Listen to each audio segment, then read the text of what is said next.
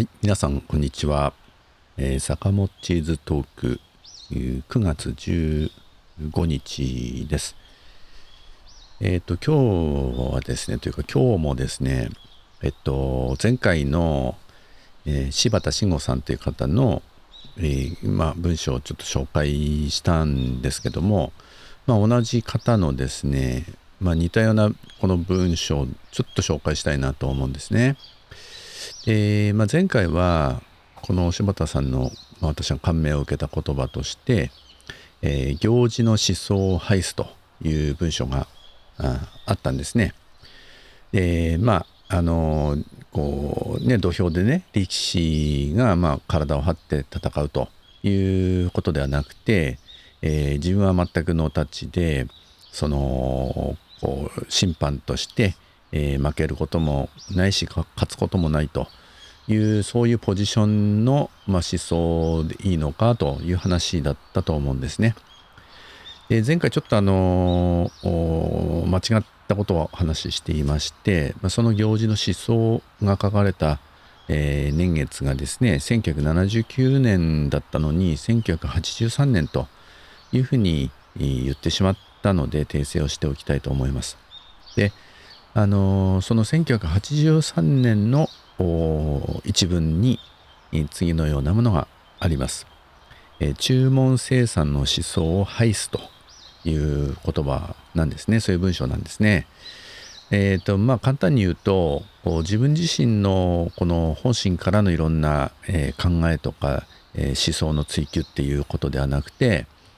えー、まあ、人に言われたように、まあ、人の注文に応じて自分の思想を、まあ、あの不本意ながら、えー、それを思想としてですね、えー、表明するということでいいのかっていう話なんですね。この中で、え、紹介されてるのは、まあ、当時ですねソ連という国があって、まあ、これが、まあ、マルクス主義とかねそういう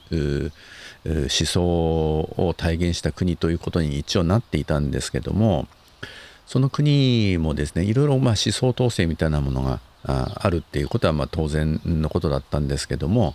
柴田さんがそのソ連のこの有物論哲学の研究者といろいろこう交流する機会があってでその研究者はまあ、そういう思想統制のもとにあるソ連の中でもその有物論的な弁証法とかですね私的有物論っていうものをかなり自主的に研究してるなというふうに捉えていたらしいんですね。だけどもその研究者が出した本を後に見るとがっかりしたんだと結局ソ連流のですね、まあ、もっと紐解くとこうスターリン流のねそういう統制された思想にまあ迎合するような内容になっていたということで、まあ、がっかりしたということが書かれてるんですね。でここでつまりそういう権力の注文に応じて自分の思想をまああの不本意ながらこう歪めてねそれで研究者として自分の思想っていうものを発表するという実態があるんだという話をしてでここからですねこの柴田さんは、えー、注文生産の思想だというふうにそのように言うんですね。で次のように書いてあります。まあ、一体思想というものは注文生産できるものであろうかと注文主が変わればこの哲学者は別の思想を生産するのであろうかそのように注文生産される思想は果たして思想というに値するものであろうかというふうに、えー、書いています。え次のように続いています、えー、つくづく思うのだが思想というものは注文生産できるものでは断じてありえない。思想とは人間が現実と格闘し問題を解決するために行う自主的能動的な精神的営みであってえ注文主によって始まるような非自主的受動的な活動では決してないまして原稿料や印税のために営まれる活動では決してありえないと、まあ、こういうふうに書いています。でさらに、えー、自らの思想を貫徹するためには思想の仕事に従事する人は原稿料や印税を無視し放棄する覚悟を持つのみでなく場合によっては自らの社会的地位収入さらには生命さえをも犠牲にする覚悟を持たなければならないそしてそのような決意に裏付けられていない限り思想は思想でありえないし従ってまた人を動かすこともできないであろうというふうに書かれているんですね。まあ、なかなかこう厳しいというかうん、まあ、ストイックな感じを受けるなというふうに思います。でここではですね出版の問題と絡めて書いてるんですけどもあのまあそういうこう原稿料とかそういったものを気にしながら、えー、書くということでは本当のこう思想をですね語りきれないんで、えー、自主出版の方がねより自由に書けるんだよみたいな、まあ、そんな話で結ばれているんですね。でおそらくここでやっぱり語り尽くせなかったというような思いがあったんだろうなと思うんですね。あのそれでですね1983年のその文書に続いて3年後に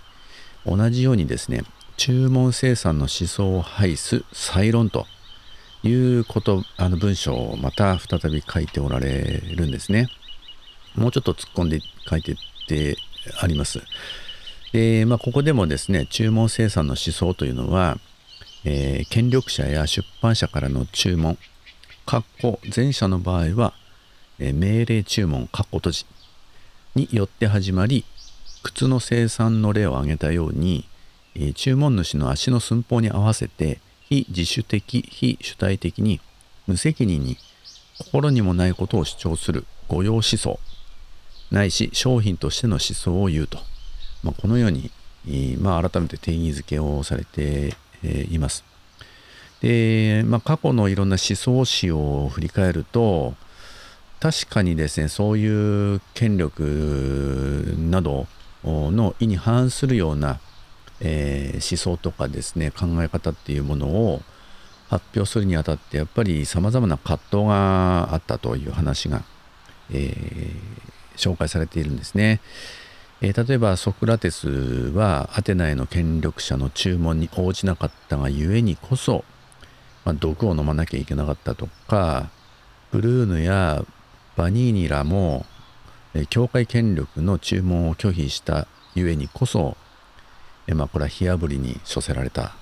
というふうに書いてあります。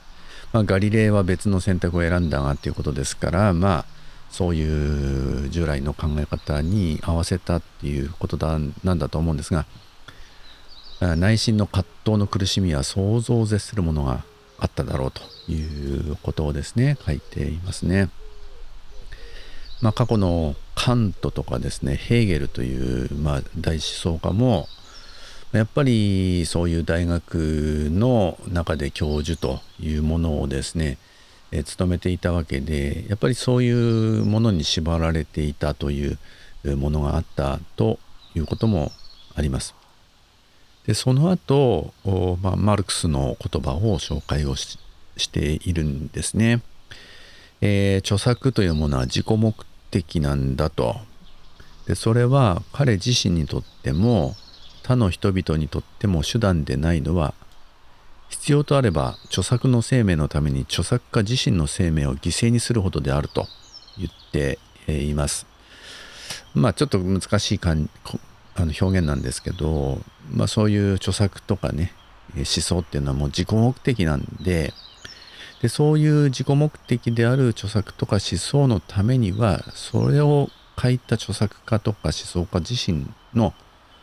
あの命をかけてでもそれを守るものなんだと。それほどのものなんだと。いう話が、えー、ここで紹介をされています。で、まあ、その後ですね、まあ、結論的なことを書いてるんですが、えー、注文生産の思想が是か非か廃すか廃しないかという問題は思想史を貫く赤い糸だと。それを非としつまり注文生産をね、非とし、廃した思想だけが思想史に残っていることは明らかであろうということをですね述べているんですね。であのまあそういったことはまあ日本でもありましたよと過去天皇制のファシズムの時代にですね思想がもう本当に、えー、まあ抑圧されていた時代ですけどもでその時にですね著作の生命のために著作家自身が生命を犠牲にした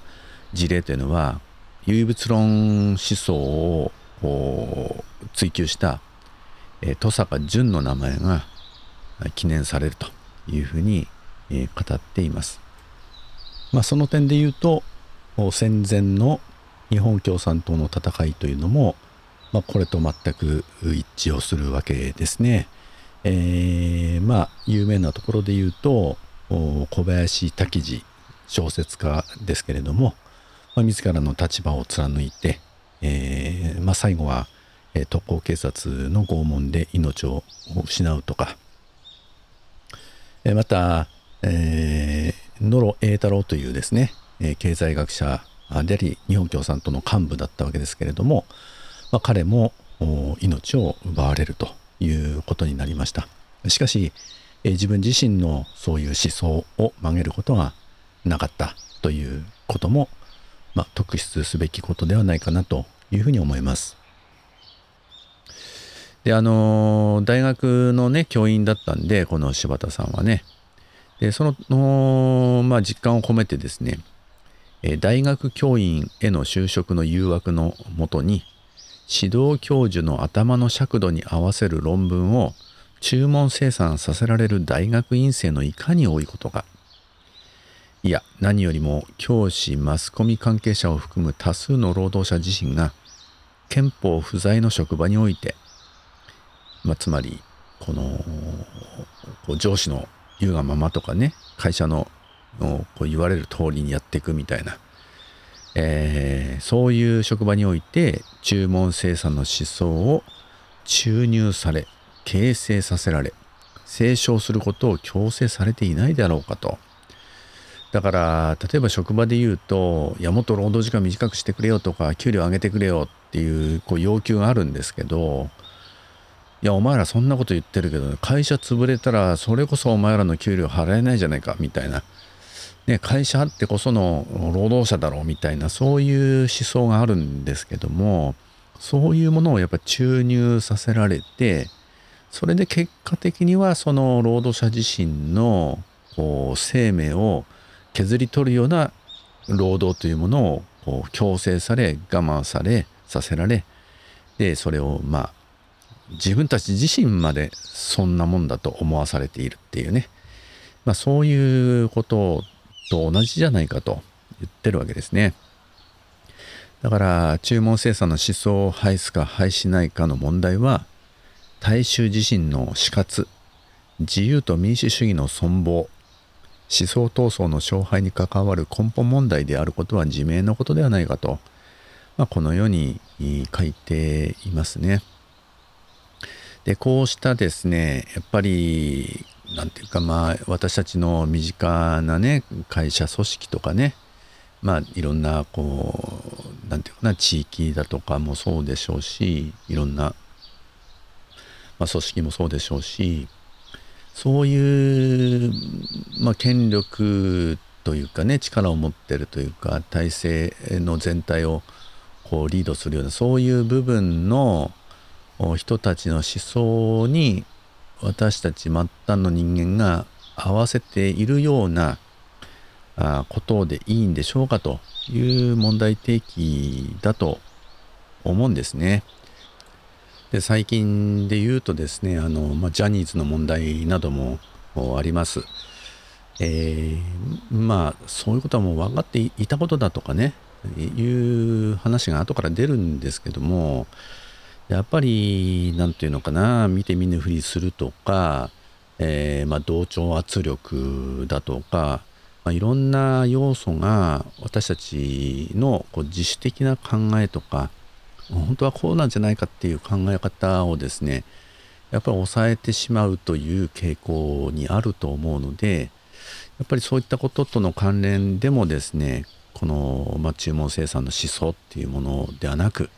まあ、自分自身のね考えをやっぱり大切にしてい、えー、くでそこをその自分自身の考えを守っていくためにもまあ極端な言い方するとですねやっぱりこう生命をかけてでもその自分自身の考えっていうものをやっぱり貫くっていうことのね大切さもまあ合わせて、え考えられるんじゃないかなというふうに思いました。まあ、なかなか哲学的なね難しいややこしい話だったかもしれませんが、まあ、大変大事だなと思ったので、えー、まあ、2回連続でこの柴田慎吾さんのお話を紹介をしました。え今日は9月15日坂本地図トークでした。えお聴きいただきましてありがとうございました。